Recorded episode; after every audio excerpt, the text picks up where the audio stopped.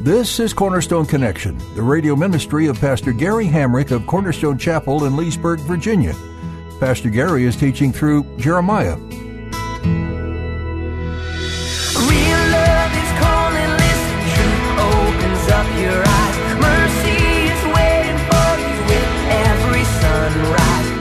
So, listen, friends, if you feel like the heavy hand of God is disciplining you, and nobody enjoys discipline at the time. In fact, the, the writer of Hebrews says, No discipline seems pleasant at the time, only painful.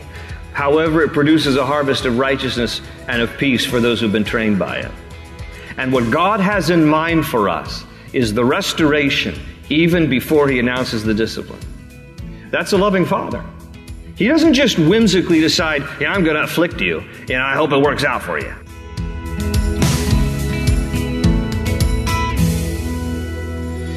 We make a lot of mistakes in our daily lives. We are far from perfect. We have a tendency to put ourselves in difficult situations, whether at work or at home. We pay the price when we make a mistake. Is this true in our case? Today, Pastor Gary explains how God disciplines you when you make a mistake. You may believe that disciplining you is forcing you to pay the price but He is actually molding you into a better person and guiding you down the right path. Your Abba Father wants the best for you. At the close of Pastor Gary's message today, I'll be sharing with you how you can get a copy of today's broadcast of Cornerstone Connection. Subscribe to the podcast or get in touch with us. But for now, let's join Pastor Gary in the book of Jeremiah, chapter 16, as he begins his message, A Change of Heart. Jeremiah is a prophet that God has called to the southern territory of Israel, known as the kingdom of Judah. When Jeremiah is first called, he is probably 17 years of age, maybe 20, no more.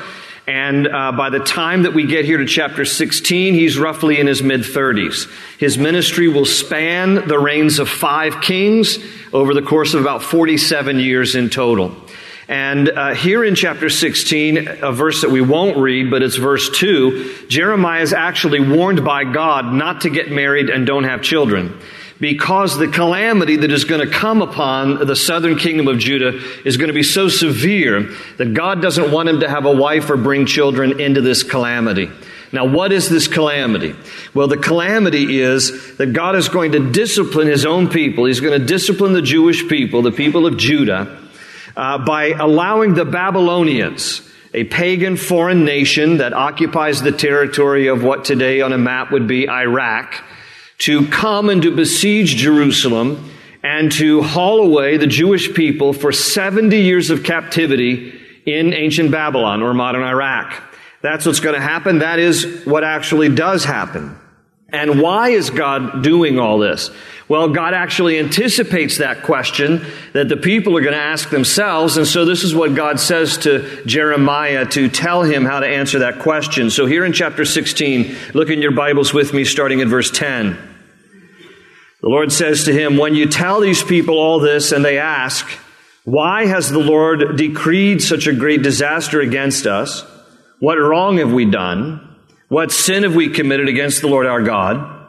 Then say to them, it is because your fathers forsook me, declares the Lord, and followed other gods and served and worshiped them. They forsook me and did not keep my law. But you have behaved more wickedly than your fathers. See how each of you is following the stubbornness of his evil heart instead of obeying me. So I will throw you out of this land into a land neither you nor your fathers have known, and there you will serve other gods day and night, for I will show you no favor. All right, pause there for a moment. Your attention. In other words, God is saying, you really love worshiping false gods? And you love bowing down to these false idols, these idols that can't help you, fine. Then I'm going to bring a foreign nation that worships those false gods and they have all those idols and they're going to come and they're going to forcibly remove you. They're going to separate parents from their kids. They're going to take you against your will. They're going to haul you back to Babylon and for 70 years you'll be captive there and you'll be able all day long to worship those false gods and bow down to those false idols. You really like all this? Fine. Then I'm going to give you an extra dose, an extra measure of your mischief. That's what God's basically saying to them. It's kind of like how, you remember when you were like 12 or 13 and you, and you, you were caught smoking cigarettes? And so your mom said, fine, you, you want to smoke cigarettes? Great. You're going to smoke the entire pack. And she makes you smoke the entire pack. Remember that? anyway, back to our story. So, so that's basically what's going on here. God's like, great, I'm going to make you smoke the whole pack. I mean, you, you like worshiping these idols? Fine. I'm going to send you to a place where they do this all day long, and you can do it all day long and see how that works out for you. Now, what I love about God, amongst many things I love about Him, in this story here, is that in the midst of this fierce warning, God inserts a promise of hope. So where we just left off reading there, still in chapter 16, look at verse 14. However, he says, the days are coming, declares the Lord, when men will no longer say, as surely as the Lord lives, who brought the Israelites up out of Egypt, but they will say, As surely as the Lord lives, who brought the Israelites up out of the land of the north, and out of all the countries where he had banished them. For I will restore them to the land I gave their forefathers. Now, interestingly here, God is saying, listen, in the past I've been known as the God who delivered you after 400 years of slavery in Egypt. I was that God who brought you up out of Egypt. But going forward, he says to them at this time, I'm going to be known as the God who delivers you out of the hands of the Babylonians and brings you back after 70 years of captivity, and I'll restore you into the land of your forefathers. Now, the reason I love this is because even before God disciplines them, even before he brings the Babylonians, he's already announcing his plan of restoration. I mean, this is a marvelous thing about the character of God. How he loves his people so much and he's saying, listen, this is what I'm going to do to you, but I just want to know in advance that I promise you a future. And all this is going to work out for your good to accomplish a greater purpose. So listen, friends, if you feel like the heavy hand of God is disciplining you, and nobody enjoys discipline at the time. In fact, the, the writer of Hebrews says, no discipline seems pleasant at the time, only painful. However, it produces a harvest of righteousness and of peace for those who've been trained by it. And what God has in mind for us is the restoration even before he announces the discipline. That's a loving father. He doesn't just whimsically decide, yeah, I'm going to afflict you, and I hope it works out for you. He already has in mind, I know, I know there's going to be some uncomfortable days, but I have in mind for you a greater purpose and a greater plan, and I'm going to restore you. God is the God of restoration. And God loves to restore people. And God loves to bind up the brokenhearted. And God loves to return unto us that which was lost or stolen. And God will accomplish His purposes in the process. But He is also a God of tremendous restoration. Now, the heart of their problem, the people of Judah, the heart of their problem was the problem of their heart. Here in chapter 16, we read it a moment ago, but I want to highlight verse 12. If you look in your Bibles at verse 12, he says, But you have behaved more wickedly than your fathers. See how each of you is following the stubbornness of his evil heart instead of obeying me. The problem is the heart. It's always the problem. Now, in the Hebrew, which is the original language of the Old Testament, the word heart is levav, or often abbreviated as simply lev. And it means a few different things. In addition to just, you know, being the, the organ which sustains life, uh, it can mean, the use of the word throughout the Bible means the inner being, the will, the conscience, moral character, seat of emotion. In other words, where we, where we feel things. God challenges the people of Judah in regards to their stubborn heart here in chapter 16. This was not the first place that he challenged them about their stubborn heart. A lot of times he even refers to it as their stubborn evil heart. I'll share a few verses with you. Jeremiah chapter 9, verses 13 and 14. The Lord said, They have not obeyed me or followed my law. Instead, they have followed the stubbornness of their hearts. They have followed the Baals, which were the false gods of the Canaanites as their fathers taught them. Also in Jeremiah chapter 11, verses 7 and 8, I warned them again and again, saying, Obey me. But they did not listen or, pray, or pay attention. Instead, they followed the stubbornness of their evil hearts.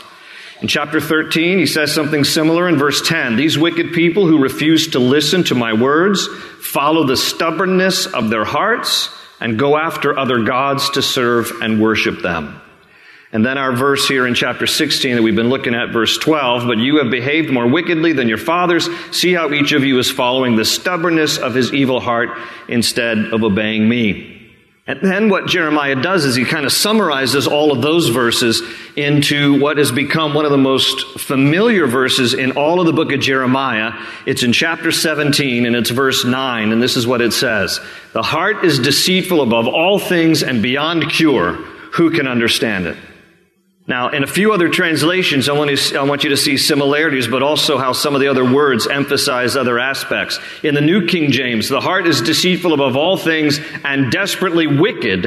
Who can know it? If you're reading from the ESV, it says this The heart is deceitful above all things and desperately sick. Who can understand it? So, in other words, whatever Bible version you are reading from, the human heart apart from God is deceptive, it is wicked, it is sick, it is beyond cure. Meaning, we can't fix our heart, but God can. God can fix every broken, sick, and wicked heart. This is why, if you're there in your Bibles, look at chapter 17, verse 14. This is why Jeremiah says this in chapter 17, verse 14. Heal me, O Lord, and I will be healed. Save me, and I will be saved, for you are the one I praise. In other words, he realizes the problem of the human heart is something that we can't fix. There's no remedy ourselves to fix what is broken within our hearts. But God can. This is why Jeremiah says there in verse 14 of chapter 17, heal me and I'll be healed. Save me and I'll be saved, for you are the one I praise. Okay, what he's saying is that God can heal the broken and the sick heart, and that God can save us from our sins, and that God can transform a person from the inside. You see, wicked, evil behavior is simply the result of a wicked, evil heart. Wicked, evil behavior emanates from a wicked, evil heart. Where do you think that things like murder and theft, rape, sex trafficking and lying and slander and such come from? Well, it comes from the heart. This is why Jesus would say in Matthew 15, 19, he says, For out of the heart come evil thoughts, murder, adultery, sexual immorality, theft, false testimony, slander. And that wasn't an all encompassing list. He's just talking about, hey, listen, where do you think evil behavior comes from? It comes from an evil heart. So if we can just change the heart, then we can affect behavior. But the problem is that apart from Christianity, a lot of other attempts are made at simply modifying behavior, and it never really works because it never addresses the core issue, which is the heart. Jesus even said that the content and quality of our words emanate from the heart. In Matthew chapter 12, 34 and 35, Jesus said, For out of the overflow of the heart, the mouth speaks.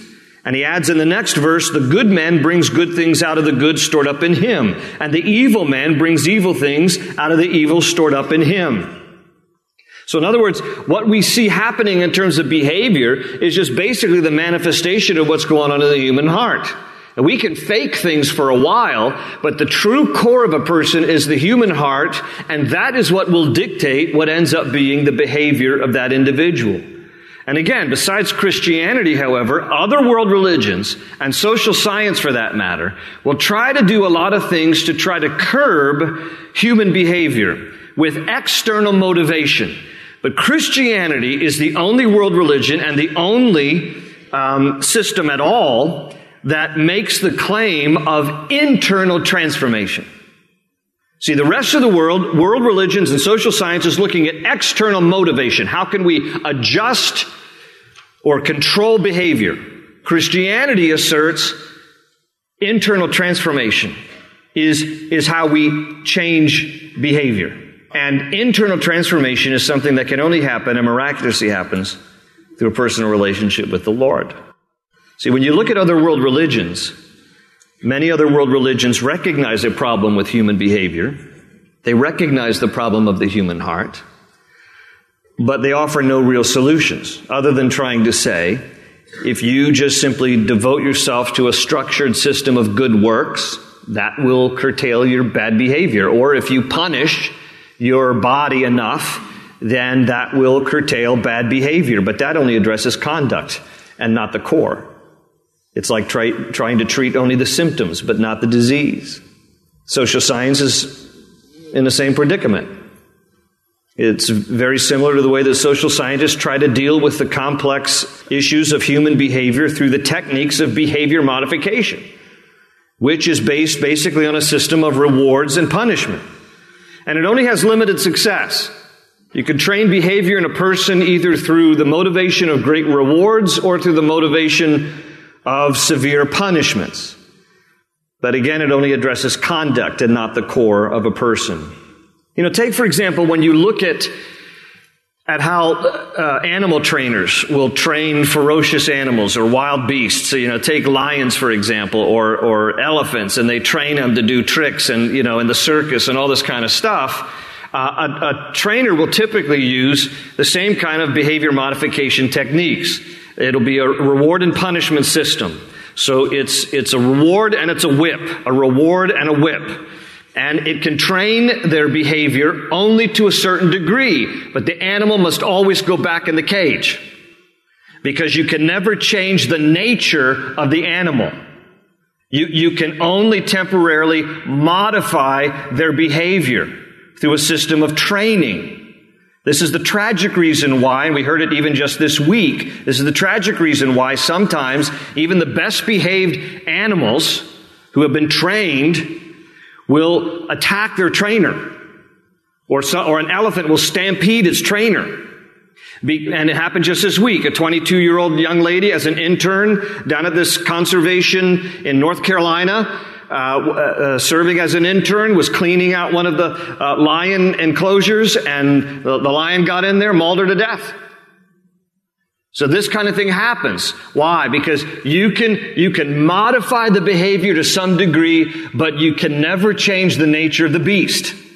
That's why the beast always has to go back in the cage. But with humanity, Christianity comes along and makes this bold assertion that through the power of God in a relationship with Him, He can transform the inside of a person and he can make you a new creature from within. That he can radically alter a person's heart and transform the very nature of the individual through a relationship with Jesus Christ. This is what the Bible teaches. This is the hope of the church. Amen. Give God praise. If you're going to clap, give him praise. Give him real praise. This is why Paul will write in 2 Corinthians 5:17, if any man be in Christ, he's a new creation. The old is gone, the new has come. Therefore, when you get this internal transformation, it then affects the external. See, when you come into relationship with Christ and He transforms your heart, it affects how you behave. You, your behavior changes. Your speech changes. Your, your, your uh, values change. Your perspective changes. Your priorities change because of this internal thing that's going on in your heart. And so it affects all aspects of your life. Uh, let me illustrate it uh, with this true story. Some of you might be familiar with some church history and different revivals that have happened around the world over, over the last few centuries, uh, one of which happened in the early 1900s, 1904 to 1905 in South Wales. It was called the Great Welsh Revival. And in a period of one year, 1904 to 1905, an estimated 150,000 plus people in South Wales got saved. It was just a move of God's Spirit. It just, uh, God's Spirit just poured out and churches were packed. And all areas of social indicators improved. When, when all these people were radically getting saved, economic productivity increased, crime decreased, jails were empty, saloons were empty. It was an amazing result to the transforming work of Jesus Christ in the lives of these Welsh people. But one of the factors that actually declined, interestingly, was coal production. Now, South Wales in the early 1900s was a coal mining industry. That's what they survived on.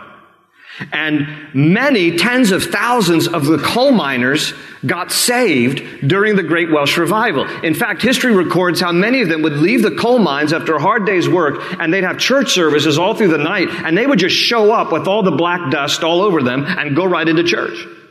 Okay? Why was coal productivity declining when all the other social indicators were remarkably getting better? Here's what they discovered. The little ponies that carried the coal carts out of the mines, okay, that hauled the coal carts out of the mine, no longer responded to the commands of the Welsh coal miners.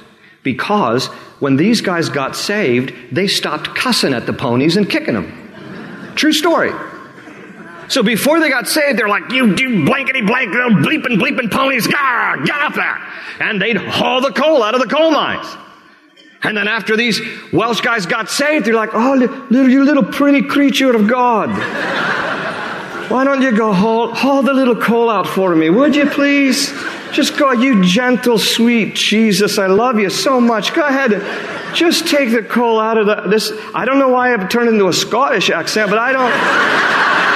I got saved and a lot of things changed in my life. And do you, ever, do you, ever watched My Little Pony television show? It's a little, it's kind of creepy. You probably shouldn't watch it. Go ahead and take the call out for me, would you? They weren't, they weren't responding because these guys were getting saved. It's a remarkable thing what happens when, when a heart changes from the inside. Now, having said that, don't make any mistake, however. You get a new heart but you're still in an old body of flesh. And that new heart wants to do different things than your old body of flesh wants to do. And therein lies the conflict. This is why Paul talks in the New Testament about how I, there's a war going on within my members. See, because before a person comes to faith in Christ, and I'm just going to use this terminology for descriptive purposes, they're, they're just living old ways, so they have old heart, old ways. And those things aren't in conflict. You're just doing what you want to do because you have no real conviction. There's no real, you know, conviction about certain things. And so you do whatever you jolly well want to do. It's old man, old heart, you know, uh, old ways, old heart, doing, doing what you want to do. Then a person gets saved and now it's, now it's new heart, old ways. And those things conflict every once in a while and you begin to realize I'm convicted about certain things I didn't used to be convicted about, and now I feel this tension in my own life, and, I, and there's things that my flesh wants to do, and I know aren't really pleasing to God, and so now you're in this conflict. Eventually, one day, we, we get, we maintain new heart and get new body. And so new heart and new body means no more temptation, no more struggles, no more stress, a life of eternity with the Lord in heaven. But that's heaven. In the meantime, as a Christian, you've been transformed from the inside, but you're still living in the old body. It's, it's like, it's like taking a beat up car with a rusted frame and, you know, tires that are dry rotten and shocks that are completely wasted, but you drop a whole new engine in that car. Now you got a whole new power, all right? Whole new power at your disposal. But, but that engine is still going to be somewhat limited based on the old frame that it is within.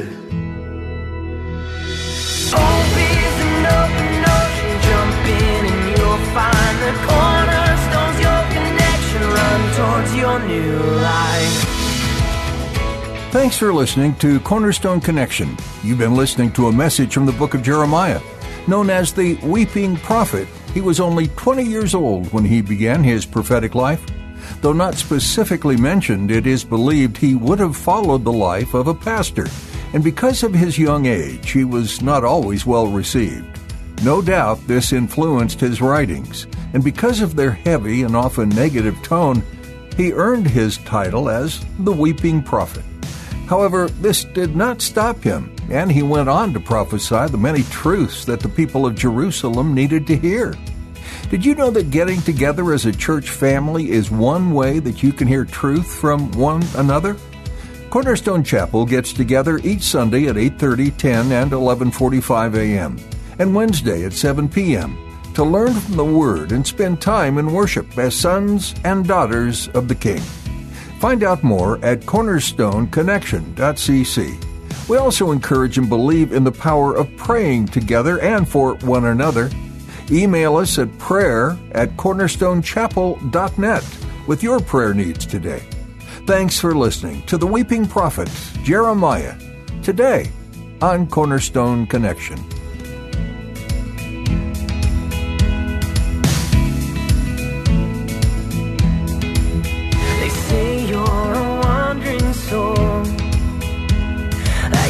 Got no place to go, but still you know